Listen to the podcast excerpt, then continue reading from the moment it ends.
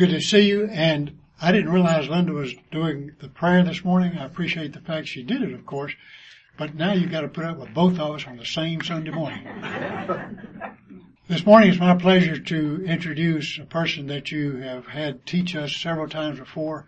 Always does a great job. I've got one little bit of information that you may not know in regard to Tom, but Tom and Martha used to be our backdoor neighbors many years ago when we, before we got transferred to Texas. Don't tell any secrets now. I'm stopping there because it could go both ways, so I'm stopping there.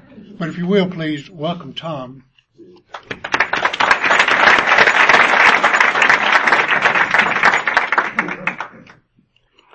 Yeah, thank you very much, Al. It was a pleasure being your neighbor, my friend. Um, a little secret you might not know about Al. Did you, did you know that Al was on the Roswell City Council? True. Um, okay. Um, what's that, Al? I said, was he crooked? No, he was not. He was not. He, he, he was not. Okay. Um, several weeks ago, I, I talked to you, you about um, a little uh, Bruce Wilkinson book called The Secrets of the Vine. Um, I thought it was a, a very important book. Uh, he does a great job of presenting um, the message of the Lord in a very concise way. And uh, um, I'd like to follow up on that lesson with another Bruce Wilkinson book today. But before we get into that, let's talk a little bit about a review. Um, the basis for the secrets of the vine was uh, a very familiar uh, um, message from the Gospel of John, and this is just part of it. I am the vine, you are the branches. If a man remains in me and I in him, he will bear much fruit. But apart from me, you can do nothing. Um, you remember the great grapevine that we, we had on the screen that um, uh, it had three, ban- three, excuse me, three branches. Um, the first branch bore no fruit at all. The second branch was bearing some fruit, and the third branch was bearing fruit abundantly. And today we'll pick up on that last branch. We'll talk about bearing fruit abundantly. Um, we left off with the third secret of the vine, and that was if your bears, if your life bears much fruit, God will invite you to abide more deeply with Him. And today we'll talk about the second Bruce Wilkinson book, The Prayer of Jabez. Um, Jabez was a guy, an Old Testament character that was interested in having his territory expanded. And as we go through the lesson today, you'll see how he invited God to participate with him in that expanded territory. Um, and that is the, the, the message of the of the uh, of the prayer of Jabez. Um, and as we look at this uh, prayer, uh, we, we we need to think in terms of where Jabez was. We know very very little about him. His prayer shows up in the first uh, book, First Chronicles, uh, chapter four, if I'm not mistaken. Now, if you're familiar with the Old Testament, um, First Chronicles is not going to be one of your favorites. Um, Malone, I doubt if you ever had a sermon based on any parts of the first nine chapters of Chronicles. I haven't been that desperate yet. No, I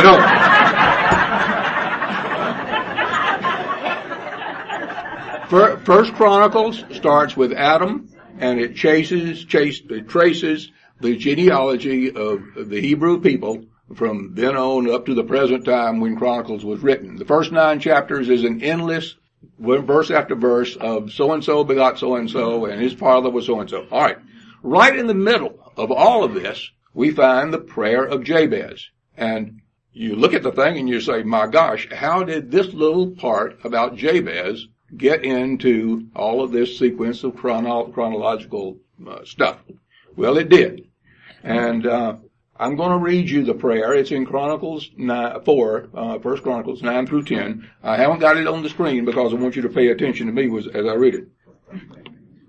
Jabez was more honorable than his brothers. His mother had named him Jabez, saying, I gave birth to him in pain. As it turns out, the name Jabez means pain in Hebrew. Okay. Jabez cried out to the God of Israel, Oh, that you would bless me and enlarge my territory, Let your hand be with me and keep me from harm so that I will be free from pain. And God granted his request. That's all. We don't hear anything more about Jabez anywhere else in the Bible. He's not mentioned in the Gospels. Uh, as far as we know, Jesus never paid any attention to that little prayer of Jabez. He disappears. We don't know who his father was. We don't know anything about his children. We just know this little bit about Jabez. And it doesn't tell us a whole lot. First of all, Jabez was more honorable than his brothers. When Jabez was born, his mother experienced a very painful delivery. Jabez asked God to bless him and expand his territory, and God granted his request. Um, on the surface, you may say this was a pretty self-serving prayer. My gosh, what salesman would not want his territory expanded, right? And who of us would want to be free from pain? Well, the meaning of the prayer of Jabez goes a whole lot further than these few little words. And Bruce Wilkinson um, puts the meaning behind uh, this this prayer in a very very special way. Um, this was the NIV that I, uh, I, I read earlier, and later on in our lesson we'll look at the American Standard Version that Bruce Wilkinson uses to interpret this prayer in a little bit different way. Um, we, we said that this prayer might be self-serving. Uh, I mean, if God gave Jabez more territory, that territory had to come from somebody else, right? It might have even been Jabez's brothers. Um, let's assume that Jabez was a cattle farmer and he was raising cattle and doing pretty well in this business, but he realized that he could make more money if God expanded his territory and he got larger pasture lands that could raise more cattle. Um, that might be the expense of his brothers. Who knows? Somebody else probably owned this land. Um, the initial question is, would God have a problem with that? And the answer is a resounding no. God would have no problem expanding Jabez's territory, even at the expense of his brothers, if that, if God was the center of that expanded territory.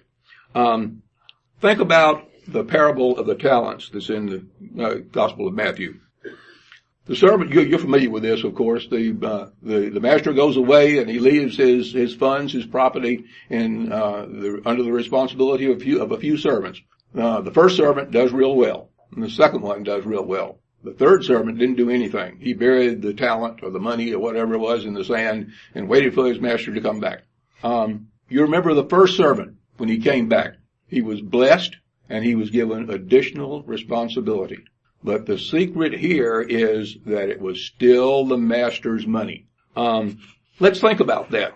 In a few Sundays, we're going to be preparing um, pledge cards for the coming year. Think about that theme when you prepare your, your pledge card. Think about the fact that everything that we have, our wealth, our happiness, our very being, is a gift from God.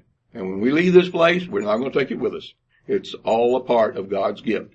God is expecting us to return 10%, but He's leaving us with 90%. What kind of deal is that? Fantastic. Okay.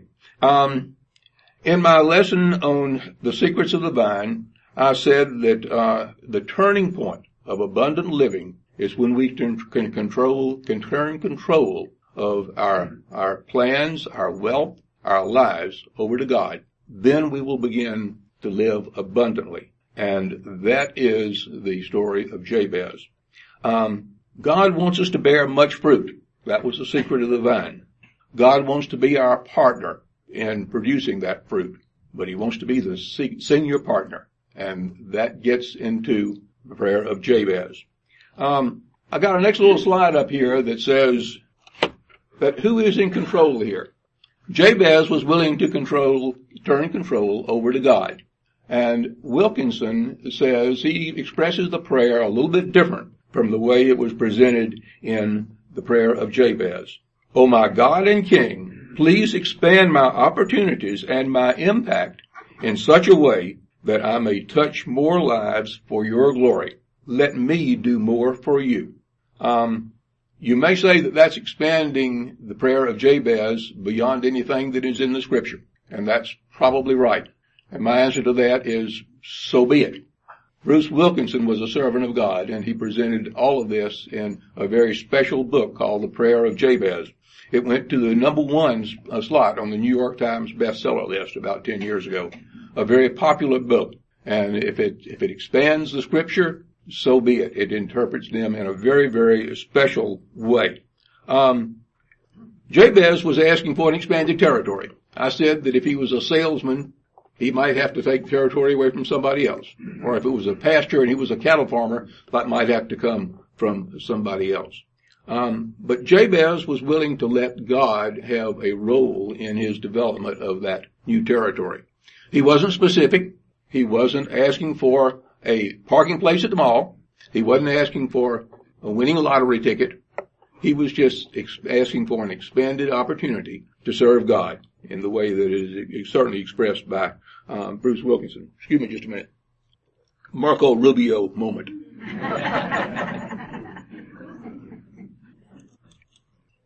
so the question that we have is who is in control here?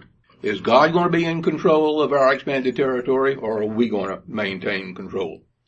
Um, Bruce Wilkinson is, presents this in the, the form of a simple formula that I'll get to in just a minute. But the, the center here, this is the little vine that I had three weeks ago.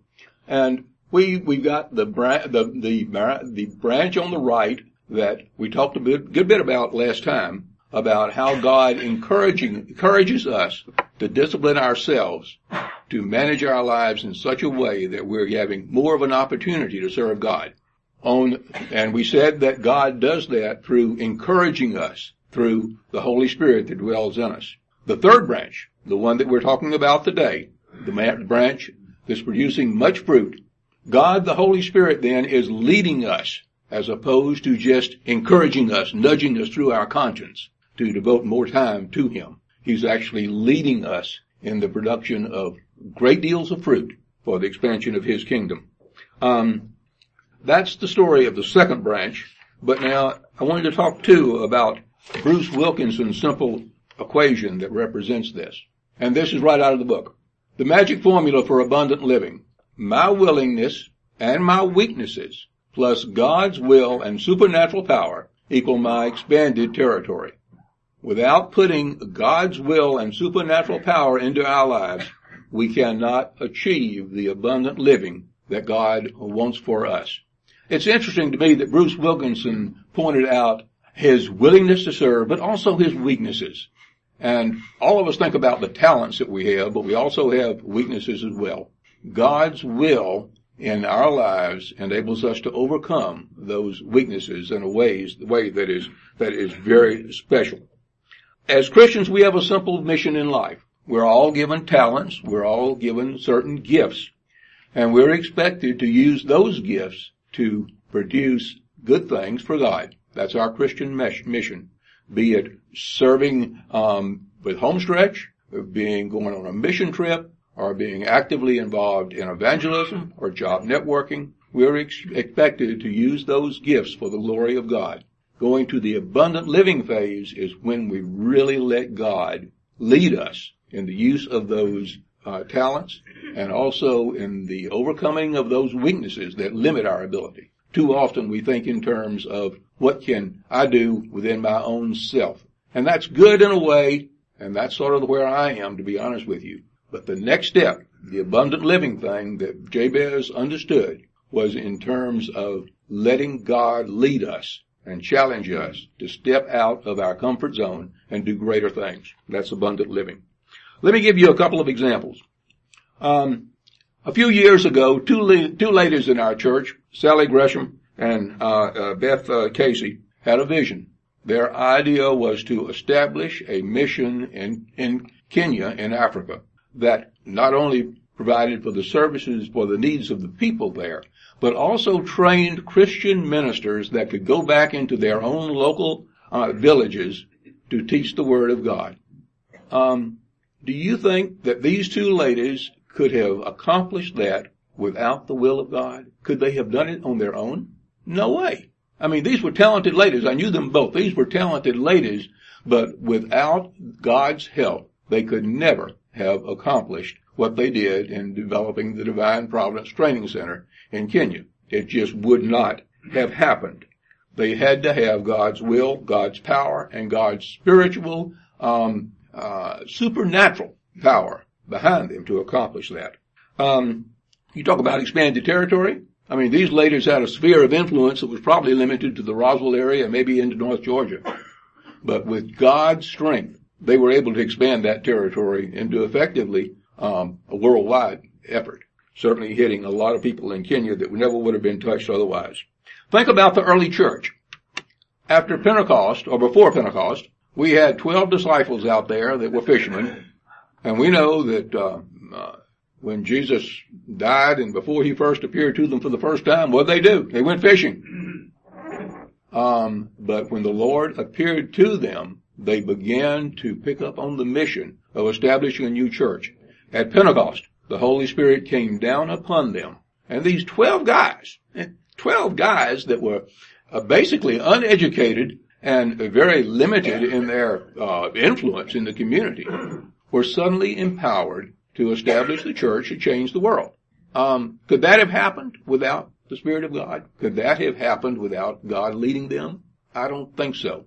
Think about all of the problems in the last 2,000 years that our church has experienced um, through the Crusades, through Reformation, through um, all kinds of schisms and uh, challenges to our church. Think about us today when we've got the government that seems to be uh, crowding us into the corner. You think it's going to defeat the power of God? No way. And that power of God is counting on us, God working through us to make it happen. Um, I think there's something very supernatural going on here. God's plan will not fail, and He's expecting us to help Him.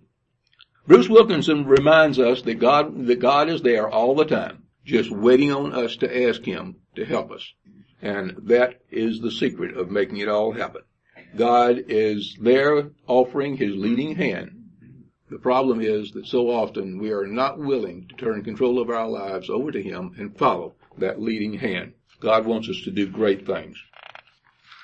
Okay, um, moving on. Let's get into another phase of the prayer of Jabez that I think is is also pretty significant for us today.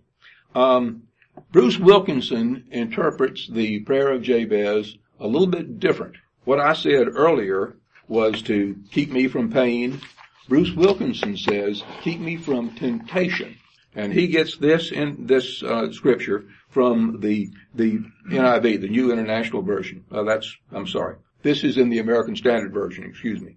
The American Standard Version interprets this as and keep me from temptation, that it would not be to my sorrow. How wise of Jabez to understand that if he got successful in his new territory, temptation might be a problem. Far too often in today's world, we see people of wealth and influence tempted to do things on their own. And we see it in politicians, we see it in businessmen, we see it in preachers. Um, somehow the glamour of wealth and fame tempts us in very bad ways. Um, most often, what we read about in the newspaper are the sexual temptations. We read about that all the time. Um, I think there's another temptation there that maybe is a little bit more subtle. As we achieve a level of wealth and self-sufficiency, we do depend on ourselves. Um, it's so easy to look at our net worth and say, my gosh, there's a million dollars there. Why do I need God? I don't think we say that exactly in those terms, but we sure do do it in our actions. So often we're so wrapped up in our own abilities that we fail to see the need of God's guiding hand. Um, net worth to me is a very deceiving term. It's nice and comforting to look at our net worth and have some comfort there. But when we get before the pearly gates, what do you think our net worth is going to be there? It's not going to be in dollars and cents. We can't take it with us. Our net worth when we get to the pearly gates is going to be in terms of what was your character like? What did you really do for the glory of God with the talents that you were given? Forget about all of those treasures that you left on earth. What really makes the difference is the net worth in terms of integrity, honesty, faith, charity, love, all of those things that Paul named for us. You know what I'm talking about. Okay. Bruce Wilkinson reminds us that it is the very nature of the devil to deceive us. And I think that temptation is one way that we are so deceived And the devil knows how to do it. And he does, he does evil things for us because we are so easily deceived. Um, Bruce Wilkinson changes that part of Jabez's prayer into words that I think are very, very special to us today, very applicable to our current lives. This is the way he talks about that. Lord, keep me safe from temptations that pull at my emotions and my physical needs, that call out to my sense of what I deserve, what I have a right to feel and enjoy. Sound familiar? Boy, did to me, hit me between the eyes. He goes on, because you are the true source of all that is really life. Direct my steps away from all that is not of you. Boy, what words could be more meaningful for us today when we're bombarded by television ads all the time that say, you deserve this. Uh huh. What, right does that guy have to say what I deserve? I hope he doesn't really influence me and I, as I go through and listen to those TV ads. Okay. Um, a few weeks ago, Bob Moore talked to our class and presented a couple of lessons on Dietrich Bonhoeffer. I was really impressed with that. Bob did a great job. And I think the Dietrich Bonhoeffer story um, relates very well to the prayer of Jabez here. You remember that Dietrich Bonhoeffer was from a very wealthy family. He was a Christian theologian in World War II, and he was challenged by the Germans because he was opposing the Nazi effort there. Um, he could very well have been tempted to use his family's influence and certainly their wealth to escape from the Nazis. He could have turned his back on his Christian faith and um, escaped all of the pain and, and, and horror that he occurred, that he, he um, would incur in the Nazi prisons. He didn't. Um, he died in the Nazi prison. He certainly felt the, the pain of, um, of, of, um, of isolation from his family, from all of his friends, when he was confined there. He died there. He left behind a legacy of Christian statements, Christian books, sermons, prayers, whatever, that are an inspiration to all of us. And Bob presented one that is almost a riddle, but I think that it speaks very, very much to um, uh, the the lesson that we've got today.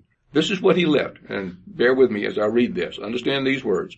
Christianity, Christianity teaches us the infinite worth of that which is seemingly worthless, and the finite worthlessness of that which seems so valued. How true to all, for all of us today. Okay. In The Secrets of the Vine and also in the prayer of Jabez, Bruce Wilkinson relates his own life experience. And he says thus, says that in sometimes, sometimes as we follow God's leading hand, we have to leave behind some of the things that mean the most to us. And that's painful. Let's face it. Um, Bruce Wilkinson was born in 1940. You're uh, familiar with what he did here in Atlanta with his Walk Through the Bible program. He touched the lives. He started that program when he was about, I think, 27 years old, something like that, relatively young, and achieved a great deal of success and fame with the Walk Through the Bible program. Um, and I'm sure that there was some wealth associated with that. Um, he says that after all of these years at Walk Through the Bible, he realized one day that this was the total focus of his life. It was easy for him to manage, walk through the Bible program. He had been doing, doing it for a long time. He also understood that all of his ego, the things that made him feel real good about himself, were associated with walk through the Bible. And at age 58, he walked away from all of that. He said it was the most difficult thing he ever had to do because he did walk away from everything that was comfortable, everything that was stroking his ego every day, and move into a new section of ministry. Started over. He felt the hand of God leading him away from walk through the Bible. He said that with all of his ego, he would say that um, walk through the Bible is going to fall apart if I leave. Lots of luck, it didn't happen. God continued to provide people to lead walk through the Bible program it didn't fall on his face. So his ego took a little setback. How often we see that happen. But he moved into a new ministry called World Teach. And the goal of World Teach was to establish a program training Christian teachers throughout the world.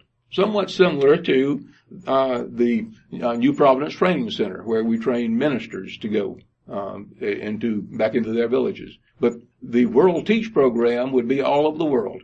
Well, Bruce Wilkinson died before he achieved all of the pro, all of the plans for that program. But the program that he started today has established 38 uh, offices in 38 countries where they are teaching Christian teachers how to go out into the community and teach in their native language.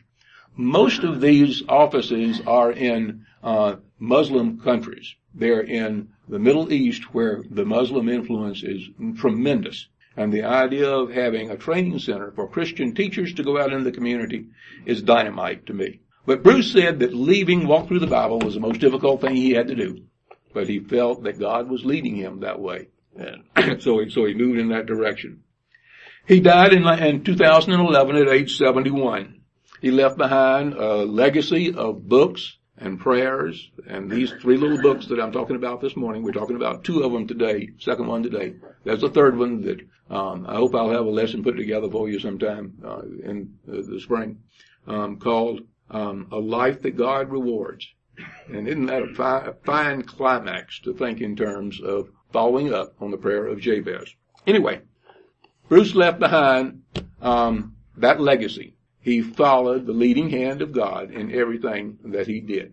He says that the prayer of Jabez led his life from, he, from when he started in seminary he used that simple little prayer of Jabez as his morning prayer every day of his life since he left seminary. And you can see the outstanding results that it inspired him to achieve. Okay, I've got another example, and this was in the paper last week, um, and you may have seen it in the paper. Actually, I came across it um, about a month ago when Martha's cousin in Florida uh, sent it to me in an email that, uh, boy, it hit me between the eyes. And I said, I gotta tell CUC about this. You remember 43 years ago when we first put a man on the moon? Actually, there were two men, Buzz Aldrin and um, um, Armstrong. Armstrong, what's his name? Neil. Neil. Neil Armstrong. Thank you. Buzz Aldrin was a an outstanding uh, Christian, a very strong Christian, and when he was planning this mission about two months before they took off on this trip to the moon. He realized that this was going to be a very significant moment up there. And he wanted to do something very, very special for God when he got to the moon. And he said, what better way to celebrate this journey and give glory to God than to have communion? It would be the first meal served on the moon. So he went to NASA and had to tell him what the plan was. And of course you can imagine NASA's reaction. No way, no way, we are not going to do that. Um, as it, as it turned out, um, the, the government at that point in time was, uh, in the middle of a great deal of court challenges and that kind of thing from a lady named Madalyn Murray O'Hair. Uh, the, uh, well-known atheist that was challenging anything Christian that the government was involved with. So NASA said no. Sending a Christian message from the moon was just not the thing to do. Well, Bruce Aldrin would not be deterred. He thought it was the thing to do, and he was proceeded to do it. He went to his minister. He had communion elements consecrated, and he smuggled them aboard the spacecraft, spacecraft to the moon. And on the moon, and right in accordance with uh, NASA's uh, orders and instructions, he sent a very politically correct message back to the people on Earth. And this is what he said. I'd like to take this opportunity to ask every person listening to pause for a moment and contemplate the events of the past few hours and give thanks in his or own special way. How vanilla can you get? But then when the moon turned away from the earth, when all communications with the earth and Houston were cut off, you remember that period? You remember where you were when we first put the man on the moon? I do. We had that period of darkness when the moon turned, and that's when Buzz Aldrin took out his communion elements and had his spiritual time of communion on the moon. Um, This is the scripture that he used as a part of that. I am the vine, you are the branches. Whoever abides in me will bring forth much fruit. Apart from me, you can do nothing. Amazing story here. To me, the spiritual impact of that was dynamite. And I think that the secret thing, the thing that appeals so much to me is that when Buzz Aldrin had that communion with God, he was totally cut off from any of the earthly treasures, any of the powers, any of the technology back on earth. It was him and God. So, who won this debate? The debate between Buzz Aldrin and Madalyn Murray O'Hair. Buzz Aldrin was able to communicate with his God. Madalyn Murray O'Hair is still on the dark side of the moon up there. So what about us? All of us aren't called upon to go to the moon. All of us aren't called upon to um, establish a Christian mission in, in Africa. But all of us have talents that God has given us. And God wants to lead us in the utilization of those talents in the very special way that brings glory to Him. We have to be prepared to stretch beyond our capabilities. We have to be prepared to go out of our comfort zone. That obviously is the challenge facing us in CUC. When we looked at the secrets of the vine, I said that most everybody in this room today is on that second branch. We're all producing some produce, some fruit for the glory of God. But God wants us to go to the third branch and God wants us to be prepared to lead, let Him lead us and if we say the prayer of Jabez and really expect to be led into the new territory that we're wanting God to open up to us, we better be ready. You remember when he called Moses? Moses wasn't ready. Moses did not want to go. Oh no, no, no, man, you gotta be talking about somebody else here. I am not about to lead the Hebrew people out of slavery in Egypt, but he did. So I think that all of that is the message of the secret of the vine and the prayer of Jabez, that God wants to lead us. God is expecting us to use the talents that He's giving us, but He wants to be in charge. And what a challenge that presents to all of us. Max Lucado has written another little book called The Applause in Heaven. And Max Lucado says that each time we do something really good down here on earth, God has a bunch of angels in heaven that is applauding for us. Uh, to me, that's dynamite. That uh, the, the, the idea of angels in heaven looking down and saying, gee, money, Buzz Aldrin did something great down there. Let's all clap. I just think that is, uh, sends, sends a real thrilling message to me. So, end of story. Um, that is the prayer of Jabez as presented by um, Bruce Wilkinson. And it, to me, it's a, it, it's a very exciting, valuable lesson. The next phase of it Next, the next little book in the series is a life that God uh, uh, rewards. And when I get through studying that, I'll have a lesson prepared for you, and maybe I can come back and talk to you in six months or so. Let's close with a prayer. Dear Lord, you have blessed us in so many ways. We look to you as our creator, the source of everything that is good in our lives. Keep us focused on you as we move through our lives as we continue on our spiritual journey. You've brought us so far, but still we have so far to go. And we think in terms of our net worth. Keep us focused on the things that really matter. Think in terms of the portfolio that we have in heaven, where dust and moth cannot destroy, where thieves cannot take away or steal. Lead us, but make us also be willing to be led. We ask these things in Christ's holy name. Amen.